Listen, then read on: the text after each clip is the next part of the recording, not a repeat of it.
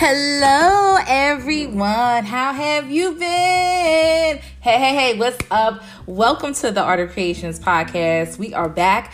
I hope your January was filled with like crazy motivation, all that good stuff. I just hope like it was super creative and you got a chance to enjoy it and everything that it brings to you. Like I say, you start the way you want to end. So, you know, I don't believe in starting your business for the new year in January. I actually believe in starting it like in the, in the August, July, August, starting getting everything rounded up. But I hope your new year has been wonderful. So today, like I said, if you're new to the podcast, you might want to kind of go back and listen to some of the podcasts. I promise my podcast I think at best is 10 minutes, and that's like on a rare occasion. But most of my podcasts are like five minutes and under. So today we're going to talk about trial, trial applications of your brand. You're probably asking yourself, what the hell is trial applications? Trial applications is pretty much the process when you uh, choose a group of real applications to test your visibility of your brand and how it works within a system. So, pretty much when you create a logo, when you're creating your brand, it should never be shown on a blank piece of paper because that's not always going to be realistic. And your designers or your graphic designers need to see how um, it will identify with the customers. They need to see how it will look in the future, and they need to conduct very rigorous testing before um, any concepts are shown to the general uh, public. I'm sorry, guys, I got a little tongue tied. Um, so it's definitely like not the funnest part of branding. I mean, I have to say it's not fun, but it is exciting in the same breath, but it is very, very tedious because unfortunately, sometimes during this process, this is where we find out that what we thought was going to work for our brand, it doesn't. So it's like somewhere in between. So, how do you test your concept? How do you test your brand? How do you test your logo against uh, packaging, websites, applications? First of all, you need to choose visible applications such as your Instagram, your social medias, your website, your cell phones, your iPads and tablets. You need to see it in the visible applications. Number two, uh, you need to see if the logo works. Um, is it going to look clear on all of your screens and monitors? Uh, th- number three is scalable. When you scale up your logo or your design, or you scale down, does it stay the same? Does it become pixelated? Is it blurry? Is it clear? Number four is it legible at a small scale? Just talked about that. Um, also, I, I talked about will it work on different media and will it be conducive to brand extensions, meaning that if I sell socks and this is my logo for socks, if I want to sell pantyhose further down the line, can I still use this logo to introduce my new items to my clients?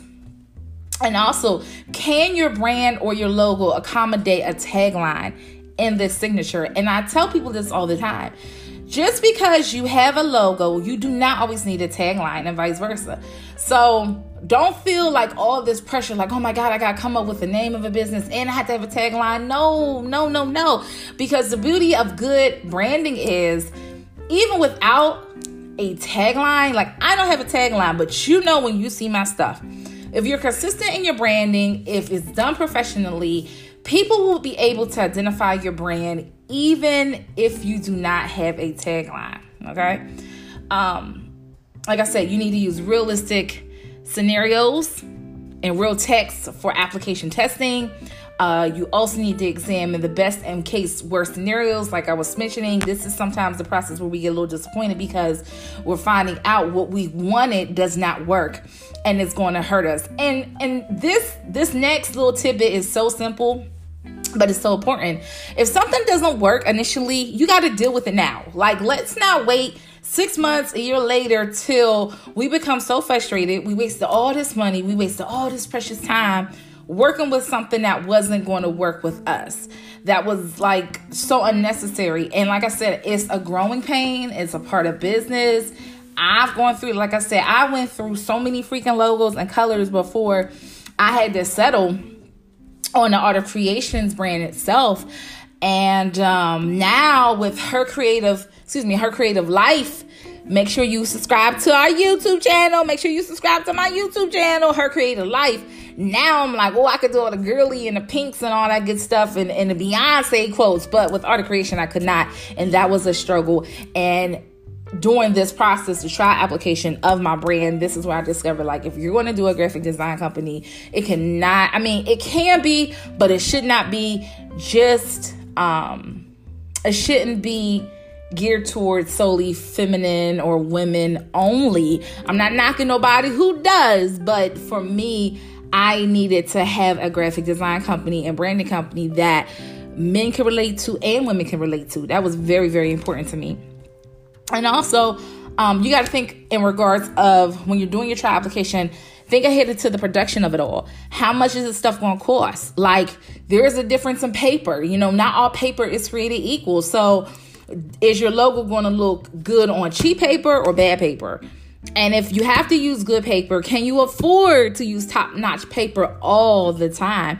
And be quite honest, sometimes it's not even worth it because unless you know your packaging is super stellar, and even if then, um, people do say cute packaging and they put it on the shelves or use it as pencil cases or what have you. But sometimes the United States Postal Service, UPS, FedEx, they trash it before it can even get to your customers. So that's like a 50 50 kind of thing. So, as always, make sure you follow us on our Instagram, The Art of Kreation with a K, not a C. Make sure you are subscribed to my YouTube channel, Her Creative Life. We are opening an online store in February with planners and branding components. Now, I'm letting all my males know right now, Her, Her Creative Life is definitely more female geared. Like, it is what it is. But, hey, if you guys want me to make some masculine things, I could do that too. But it's definitely going to be an online shop where I sell planners, branding, uh, materials, budget things, checklists, all that good stuff, artwork to put in your home offices. So her creative life is all about the girly, girly, girly, girly inside of me. Okay, I love you guys. Thank you for listening. Bye. And stay creative. Bye.